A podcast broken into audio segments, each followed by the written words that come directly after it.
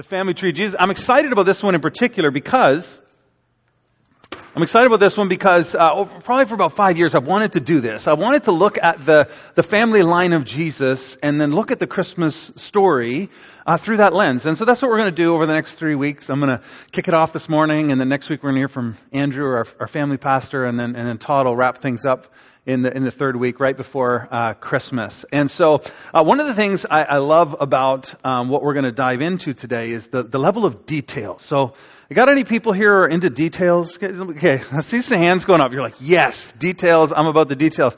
Um, when we look at the story of Jesus, and we're going to look at lots of details, facts, and figures today. And as you and as you listen, some of you are going to just kind of. I just tell you right now, some of you are going to glaze over because of the details, because you're more about the spirit of the thing, right? Because Christmas is like sometimes it's the spirit of Christmas. You know, it's just eggnog with a friend, and it's like, wow, this is Christmas. But a lot of Christmas is found in the details. Do you know what I'm talking about? When you visit your parents' house and there's that, there's that ornament that's been out for 40 years and it's always on the mantel and it's like, oh, it's Christmas. And, and the lights are hung just so and all the little details all culminate into, to creating this environment that is, that is, that is Christmas. And so, so we're going to be looking at, at lots of details. See, when we tell the Christmas story, if we're having a pageant or something, we, we often start the Christmas story here in Matthew chapter 1 verse 18. Now, the birth of Jesus Christ took place in this way. Dot, dot, dot. And we begin to tell the, the Christmas story from this point forward. All right, so you, you know the story, I'm assuming, right? There's this, this young virgin named Mary, and an angel appears to her and says, You're blessed among women, and, and there's this child is going to be conceived in you. And, and she says, Be it unto me according to your word. And she gets pregnant. Now, her fiance does not think that's so cool right? And so Joseph, he's, he's getting ready to like end the, the relationship and an angel appears to Joseph and says, this is of the Lord. Do not be afraid to take Mary as your wife. And then Mary and Joseph, there's a census, you know, Herod, they go to the city of David, which is Joseph's uh, family lineage. And so they're going there, and when they get there, there's no room in the inn. Anybody surprised at this point? You're like, really? I didn't know that was going to happen. And so then they get to the end and there's no room, and so they end up going to a stable of some sort, and, and the child is born. Jesus is born. He comes into the world and he's put in a, a feeding trough, a manger. And then, of course, after this happens, angels appear to shepherds in the field who are keeping watch over their flocks by night. And they say, Glory to God in the highest, and on earth peace among whom he is pleased. And, and you guys know the story, right? So then, and then wise men show up. And so when we tell the Christmas story, we start here and we fill in all the details about how his birth happened, right? we we talk about his birth. But here's what's really fascinating. When Matthew, who's one of Jesus' disciples, Matthew, by the way, is a tax collector by trade. He's into details. He is a numbers guy. And when Matthew decides to sit down and pen the story of Jesus' life, he doesn't start here. This is, notice, it's verse, nobody ever looks down here. It's verse 18. So Matthew, as he begins to tell the story of Jesus, as he begins to tell the Christmas story, he starts in verse 1, and here's how he actually starts it. The book of the genealogy of Jesus Christ. And, and he's going to follow this up with a huge list of 40 or more names. And most of the names you won't recognize, some you will. But as he goes through this list of names, it's all connected to the story of Christmas. It's all significant. And let's be honest, when you read your, like if you have a Bible reading plan and you get to Matthew chapter 1 and you're supposed to read the first five chapters, you, you don't have to nod your head or show your hands, but I'm guessing some of you just skipped the list of names. You're like, oh, who are these people? And you just kind of, let's get to the real stuff about the birth of Christ. Or maybe you just read the names and went, oh, that's interesting, or not right? Because you, all these names and you're like, I don't know who these people are. I don't know why this, why, why does, does Matthew start Jesus' story and the Christmas story with a family tree, essentially? And that's exactly what it is. And so we're looking today at the family tree of Jesus. I got an image here of like a family tree assignment that we'll throw up. How many of you did one of these in school? All right. Almost everybody. Or at some point, you put your name in this box and then you would put your, your, your biological parents' names in these boxes, and then their parents, and then their, you know, this is your grandparents, great grandparents. And you can see it's already getting complex with just four generations. And so what Matthew's going to do, he's going to trace Jesus' lineage over 40. And so you could imagine if we expanded this out, we'd go right up to the ceiling with names and lines going all over the place. And so Matthew is going to, going to, going to draw a line through the family tree of Jesus, and he wants us to see, he wants us to see some things. Now, you may not know uh, your family tree, depending on maybe if you were adopted or, or maybe you just have never researched your family and you don't know. Uh, for a lot of us, we might be able to go three, maybe four generations back. For me, um, I'm not a, a detail guy, but um, fortunately, my, my last name is is is Blais. Okay, it's a French a French Canadian name, and fortunately, the Blais family, like my distant relatives, they have done a whole bunch of work to create a family tree that goes all the way back to the first Blais that landed here in Canada. So let me share a bit of detail about this because I, I, looked it up. There's a whole website. It was kind of cool for me and for my kids to hear a little bit of how our family story is connected to a, a bigger story. Okay, so here, here's some of the stuff I found that um, Pierre Blais, okay, this is my great ancestor, arrived in Quebec City on May 25th, 1664. So that's like at the beginning, like New France right? Like the, the first settlers are coming over from France, and um, he arrived on a ship called Le Noir de Holland, okay? And uh, he arrived on the ship, and, and what happened was he actually settled, he got a parcel of land, so lots of people came to the New World, and they get free land, and they could begin to start a new life. And so he started to carve a little farm out of the bush on an island in the St. Lawrence, right near Quebec City. And after five years of hard slugging, he was going to get married, and he married a young woman by the name of Anne Perrot. Okay? And this young lady is what's called a daughter of the king. Okay? And some of you have heard of les filles de roi. Okay, these are, these are young uh, Catholic girls, often who, who grew up in orphanages.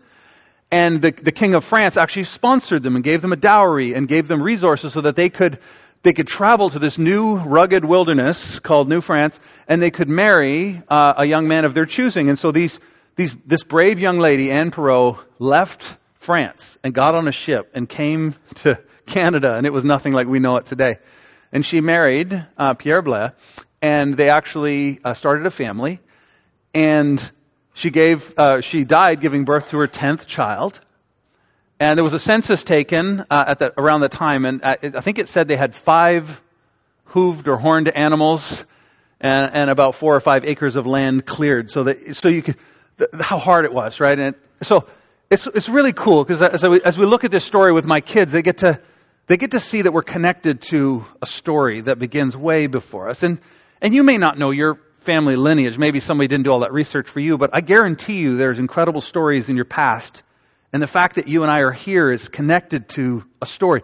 And so Jesus, one of the things Matthew wants to do in sharing this genealogy is he wants us to know that Jesus is not just like some new thing that just appears, but he's actually deeply connected to the stories and promises of God throughout history. That Jesus is, is coming uh, through this specific lineage and it means something really, really specific. So you may not know your family lineage back 40 generations, but many of the first century Jews would have known their lineage much better than we do. And here's why. Because when, when Joshua led the nation of Israel and they conquered this, this strip of land called Canaan, which is now Israel, after it was conquered, they divided it up into tribes. We could think of them like provinces or states, right? And so these were sections of land that were divided up by family. So if you were of the family of Manasseh or Gad or Ephraim, this was your heritage, this was your land. And then this particular area would be subdivided into all these smaller plots of land, and each family and all the descendants would have their land. This was set up in such a way that the land belonged to the family of that patriarch or that uh, descendant forever. And what's so cool is that even if you were from Ephraim, and let's say uh, you got into online sports betting, I don't advise it. Anyway, and so you gamble your farm away, let's say, there was a provision in the law of Moses that would say that there would be something called a year of Jubilee. So let's say you lost everything and you had to forfeit your right to your land. There was a, a day and a time when all the lands would return back to their ancestral birthright. So God had made a provision so that everyone could have their land that was promised to them through their descendancy. So if you were a Jew in the first century, you probably knew your forefather, you probably knew your lineage way better than we do. Right? Because we live in a kind of an individualistic culture. It's like, I'm a whatever, I'm, I'm me, and we just, we don't focus on our past the way that they would have. And so, what's so fascinating about this is that when Matthew is going to read this list of names, a first century Jew would have really paid attention. They would have seen things in the names that we just go, oh, whatever. We gloss over at all these names that seem random, and there's so much beautiful detail in these names. And, and Matthew is actually using this to, to explain something really, really, really important to us. So here's where he begins. He says, the book of the genealogy of Jesus Christ, the son of David. The first thing that David wants you and I to know about this list of names is that this name, this list of names is going to connect Jesus to the king named David. Now there's a reason for this, because God had actually promised that one of David's descendants, one of his offspring would actually sit on the throne forever. Here's what it says in 1 Samuel, 2 Samuel 7. And your house and your kingdom, this is to David, shall be made sure forever before me. Your throne will be established for how long? Not for a hundred years, not for a thousand years, forever. God literally promises David that someone who is a descendant of your body will be king forever. The throne will never leave your family. That's a big, bold promise. And when Matthew's giving us this list of names, he wants us to know that God is keeping that promise and that Jesus is a direct descendant of David, and therefore he has the right to fulfill that promise and to sit on God's throne and rule as King of Kings. That's incredible. Okay? You with me? Even those of you that don't like details, that's still pretty incredible, okay? Uh, he goes on to say this the book of the genealogy of Jesus, son of David, we just talked about that, son of Abraham. God uh, revealed himself to a man by the name of Abraham. And he said to Abraham that he would bless him and that through Abraham the whole world would be blessed. That someone would come, a descendant of Abraham would, would revolutionize the world.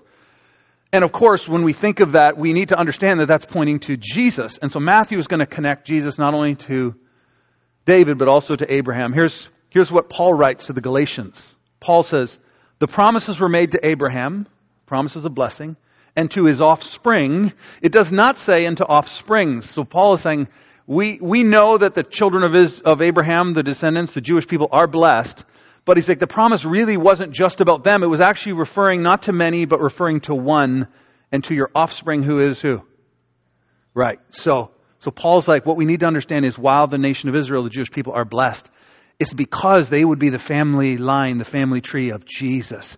And the one who would come who would be blessed and who would bless the world would be Jesus. In other words, all of this history, all of what God was doing through the nation of Israel was all pointing to Jesus. Matthew wants us to know, right in the first verse, he wants us to know that Jesus is not, Jesus is not an add-on. He's not just a good prophet, good teacher who shows up, a good guy. He is actually the fulfillment of God's promises. Jesus is coming. He shows up on the scene. Matthew's going to tell us about how he was born, but he really wants us to know who this guy is who's being born. He's the son of David. He's the heir to the throne. He is the descendant of Abraham. He's the promise the one who would bless the world and save mankind. Jesus is all of it, and we need to know this before we start talking about mangers and stables and wise men, okay? This is so important. This is who Jesus is. Now, for those of you uh, who have ever uh, read the Gospels carefully, then you, you will already know this, but for those that don't, let me tell you. There's actually two different genealogies given for Jesus. Matthew begins his Gospel with a list of names from Abraham to Jesus says this is the family line of Jesus.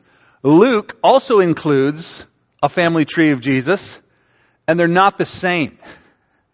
So you're like, really? I didn't know that. Yeah, they're close, but there's some uh, areas where they uh, diverge and they split off. They branch off through different people, and then they both end up back at Jesus. And so some people who might be skeptical of the Bible would say, well, that clearly shows that these uh, gospel writers did not have all the details. They didn't do their homework. They were careless. That the Bible includes errors. That would be an assumption that some people would make. Um, when you begin to look at these two genealogies, um, you begin to see all kinds of things that jump off the page. First of all, you have to understand that unlike us, we look at genealogies and things like that like a, like a math textbook and we're going like this and this and this and biological. But the Jews did not do that. The Jews uh, employed all different uh, techniques as they were building out their genealogies, and um, and one of the things we note right away is that Matthew and Luke are writing to two different audiences, so that's important. Matthew's writing to a Jewish audience. Luke is writing to non-Jews. Okay, that's why Luke starts at Jesus and goes all the way back to Adam to show that all people are part of this story. Matthew's like, we can just start at Abraham and go to Jesus because I'm only talking to Jews. And so you have these, these two different uh, purposes behind them. So there are a couple of different uh, possibilities for why these two genealogies uh, don't exactly line up. Do you want to hear about them? Is this too much detail? Some of you are like, yes, tell me, I'm taking notes. Others are like, can we just skip to the, to the part where we pray? Um, Matthew and Luke, uh, the genealogies vary, and here's one of the reasons why. One of the reasons would be uh, that one of the genealogies is tracing the lineage through blood. Through blood. Okay, so we all understand what this means. Biological children, this person biologically had this person. The other way that you could look at a genealogy, which often happens, is through levirate marriage. Let me explain, because this is a concept that, that isn't really around anymore. It's definitely not in our culture.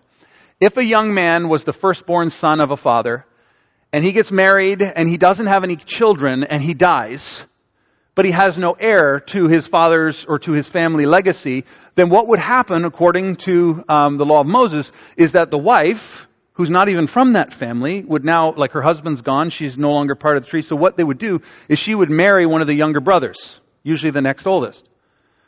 And then when she gets pregnant and has a child, the child is actually the eldest brothers. So it's, it's a levirate marriage. So she actually has a child, but it's not the second son's child, it's the firstborn son's child. And that child takes the family line down. So you can imagine now going through 40 generations with this happening constantly, how many branches would fork off the tree every time these things happen. And there's examples within Matthew's genealogy of this happening. So that's one reason why these two genealogies could be varied. One could be biological and one could be levirate marriages. So tracing it through different ways. The other proposed uh, reason why these two would differ, that some scholars lean towards, which I think is really cool, is that they would say that perhaps Matthew's genealogy is Joseph's family tree and Luke's genealogy is Mary's family tree. Now, why would we think this? Well, it's interesting to note if you read the first few chapters of Matthew, you'll notice that Matthew's focused on Joseph. He doesn't even talk about the angel appearing to Mary. He's like, an angel appeared to Joseph. And then after they flee, an angel appears to Joseph. And he's not focused on Mary really at all. And then when you read Luke's gospel, guess who he's focused on? Mary. He talks about Mary seeing the angel. He talks about what she said. He talks about the song of Mary and visiting Elizabeth. And he says little things like, Mary treasured all these things in her heart. Like, why would he say that? He's looking at the Christmas story through the lens of Mary. So we could have two specific genealogies, one for Joseph and one for Mary. Now, why would, why would, why would that be there?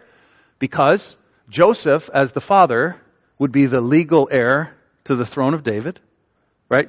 Even though Jesus was not his biological child, he would be an adopted child and would have that right.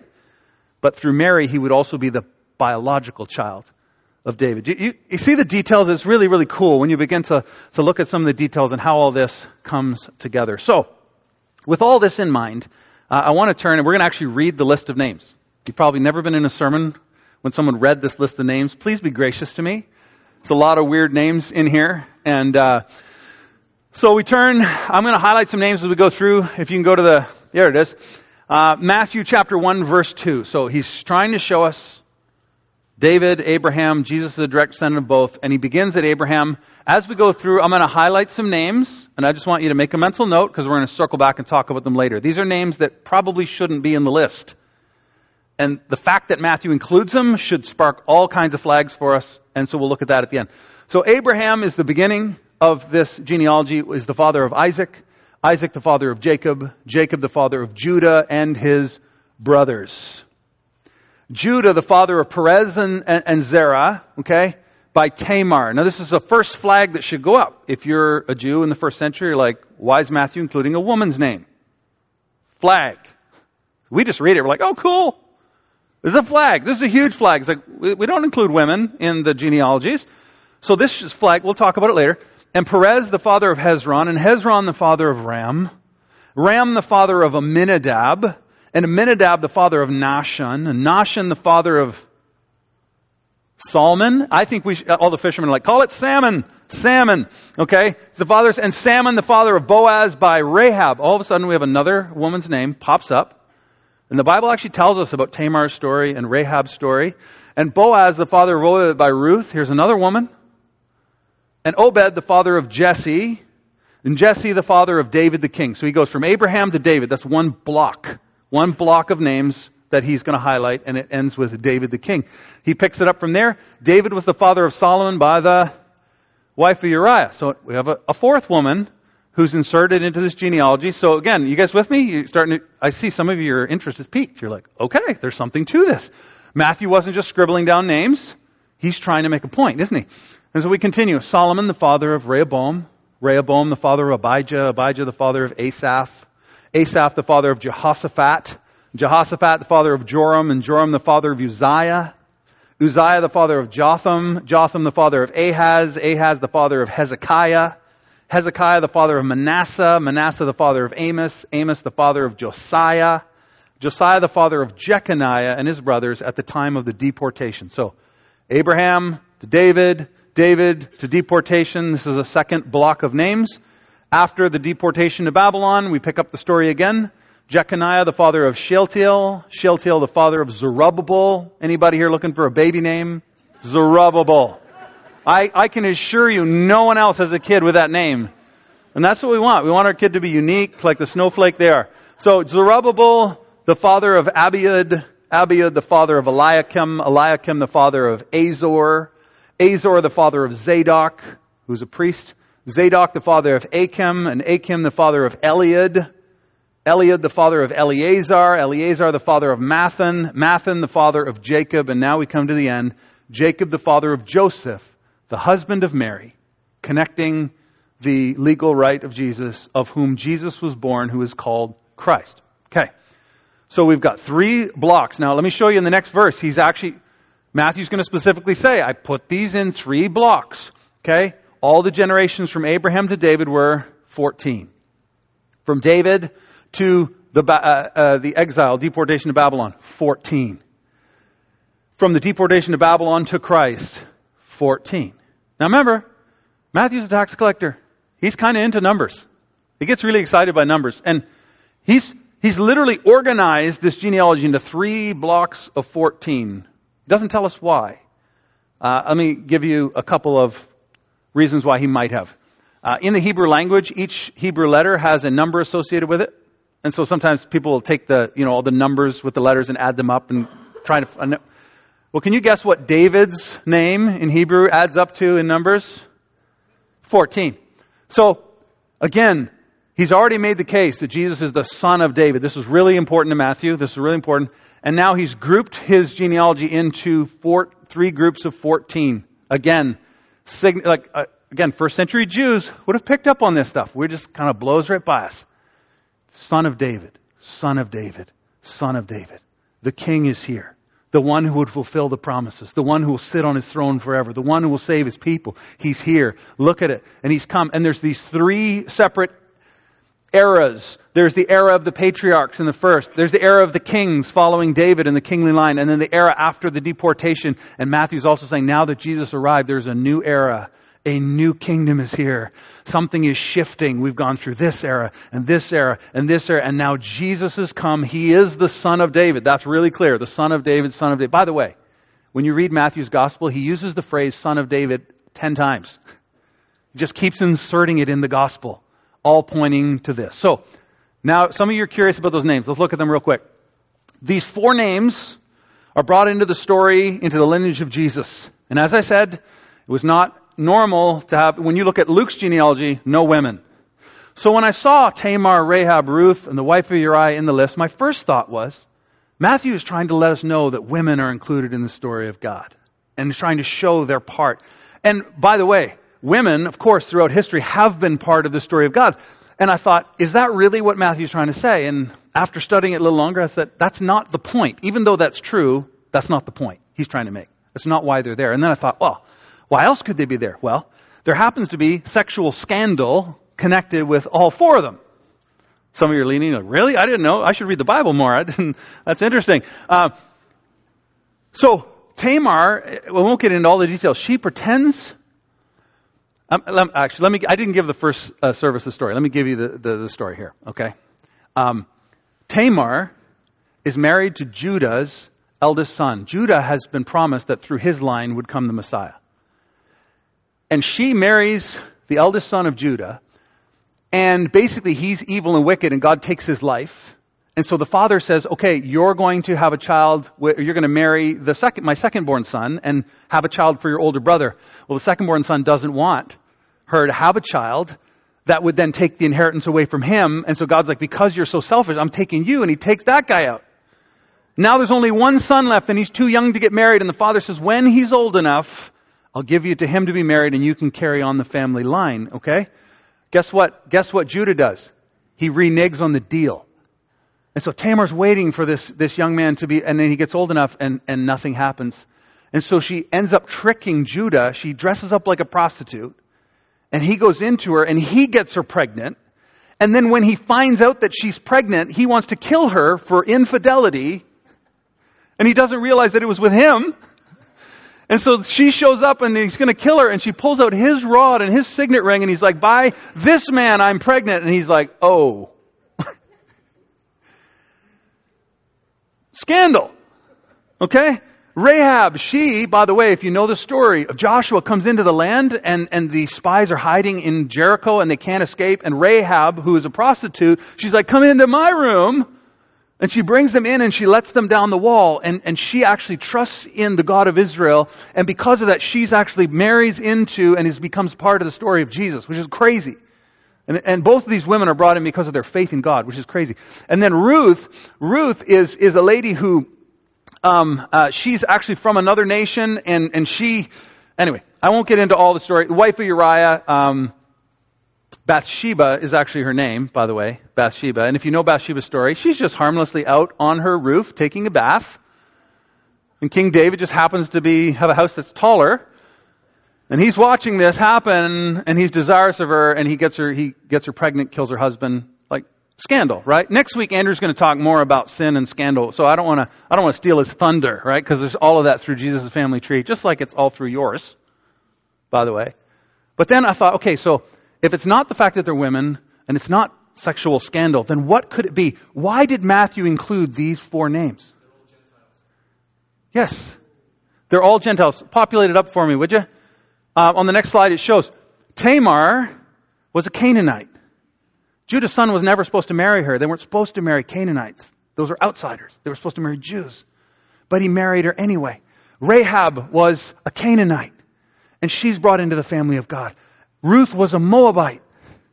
And when Naomi says, Ruth, you should go be with your family. My son's dead. I have nothing for you. She says, No, your God will be my God. Your people will be my people. And she's adopted into the family of God and she becomes part of the lineage of Jesus. And then you have the wife of Uriah. Now this is the one that really got me tripped up because I'm like, why didn't, why didn't Matthew say Bathsheba? Why didn't he? He used all their names. Why didn't he? And the reason why is because I think what Matthew wanted to show is that the faithfulness of Uriah, who was a Hittite, who was faithful to David and faithful to God, even though he was murdered and his wife stolen, became the mother of King Solomon, his name is included. Because we see that God honors these outsiders who had faith to, to become part of the family of God. So Matthew, who is a Jew, is writing this genealogy and he's added these names because again, first century Jews would have been like, these people don't belong in the list. And he's like, yes, they do. Because what he wanted the first century Jews to know is this. At the Christmas story, that outsiders are included in the Christmas story because the Christmas story is for outsiders people would have heard Matthew and what he's going to teach in his gospel and said, oh no, the, the Savior is only for the Jews. And he's like, no, it's for the Gentiles. It's for the world. It's for the Greeks. It's for the Romans. It's for every person. This new kingdom, it's not just for Jews. It's for everybody. And the people would have said, no, no, no, no, no. It's always been just for the Jews. And he would point back at that lineage and be like, actually, no, look, God's been involving Gentiles, non-Jews, all the way along. Making a point that is so, so important, which is fascinating because once you realize that this is part of Matthew's, um, what do you call that? His purpose in writing this gospel, he wants to highlight this. Then when you read the gospel of Matthew, all kinds of stuff starts jumping off the page. Let me share some of them with you. The first, because we're doing a Christmas series, is this. He's like, Mary's pregnant, has a baby. That's basically what he says at the end of chapter one. And then chapter two, guess what he starts saying? Now after Jesus was born in Bethlehem in Judea, the days of Herod the king, behold, wise men from the east the first characters he introduces in the Christmas story are not Jews. oh, interesting. Luke talks about angels and shepherds and innkeepers, and Matthew jumps straight to, hey, by the way, when Jesus was born, there were people who were not Jews who came to worship him. He continues to say this. He says, Where is he who has been born king of the Jews? We saw his star when it rose and have come to, to worship him. He's like, Guys, this king that's been born is not just for us, he's for the world. He's for everyone. He's for everyone. Now, as I began to read through the Gospel of Matthew, let me share some of the highlights because these are things that I never noticed. And they all connect to this genealogy. So the genealogy is like a key that unlocks so much of the context of Matthew's Gospel. In Matthew chapter 3, right after the wise men, John the Baptist is preaching a sermon. And the religious leaders are like, We're descendants of Abraham. That's why we're special. I'm paraphrasing. And John the Baptist says, God is able to make children of Abraham from these stones. He's like, You're proud of your family line. Can I tell you something? Repent. Repent and put your faith in the Son who's coming.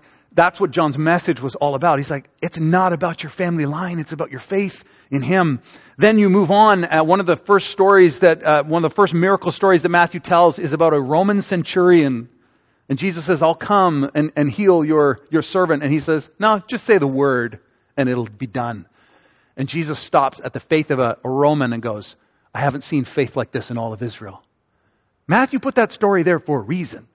He wanted the Jews in the first century to see that God had made a way to include all of us into the story. He tells the story in Matthew of a Gentile woman who has such great faith. She comes to, to Jesus and, and she says to Jesus, like, my daughter's sick. Would you heal her? And Jesus says, I'm not going to give the children's bread, speaking of the Jewish people's bread, to a dog. That's what the Jews called the Gentiles, dogs.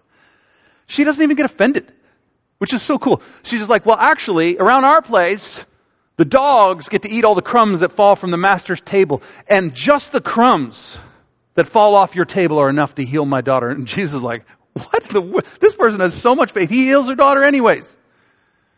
Jesus is highlighting these people of faith who are not Jews all the way through. That's what Matthew's doing. He talks about the religious leaders. He says that one day Nineveh will rise up and judge the Jewish nation. Why? Well, if you know the story of uh, Jonah, he didn't want to go to Nineveh. Why? Because they weren't Jews. He didn't want them to repent. He didn't want God to save them. He's like, I don't want to go to those people. And he goes and he, he preaches a message of repentance. He doesn't even do a good job because he doesn't want it to work.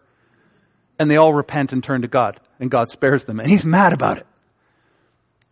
And, and Jesus says, one day the Ninevites will stand up and judge you because I showed up and you rejected me but these Gentiles received me. Matthew's making a really strong point through his gospel. It's even at his, even at his crucifixion, it says Jesus is hanging on the cross. And when he dies, it is the Roman soldiers, Gentiles, who look up and say, truly, this was the Son of God. And then here's the coolest thing Matthew's gospel ends with what we call the Great Commission. And the Great Commission clearly states go into all the world and preach the gospel. So Matthew's entire gospel, one of the sub themes that a string that you could pull right through the whole gospel is this Jesus, this kingdom, this Messiah is not just for us, it's for the world. It's for everyone. When you see it, you can't unsee it. It's incredible. And here's the thing. I know that most of us in this room today, if you're here, you're probably not Jewish. Maybe we have some, some Jewish brothers and sisters. It's not the point.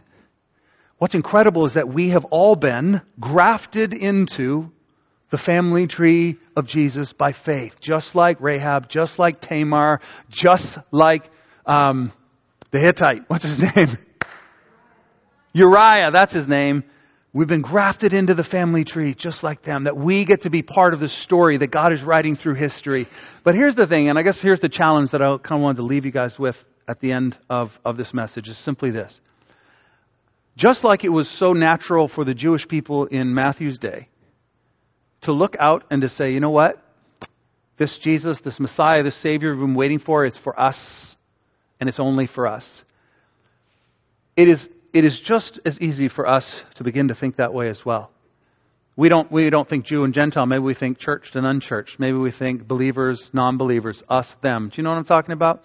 And it's so easy for us to come to Christmas and to read the Christmas story and to revel in the fact that we have this amazing Savior and look at what He did. And, and, we, and we just, we take it all in and we have hope and peace and joy and, and we have all these things and yet we're so slow to share this good news with those who are outside of the faith. You with me? When's the last time that you shared this incredible story. And, and I'm telling you, it's so easy to just be like, us four and no more.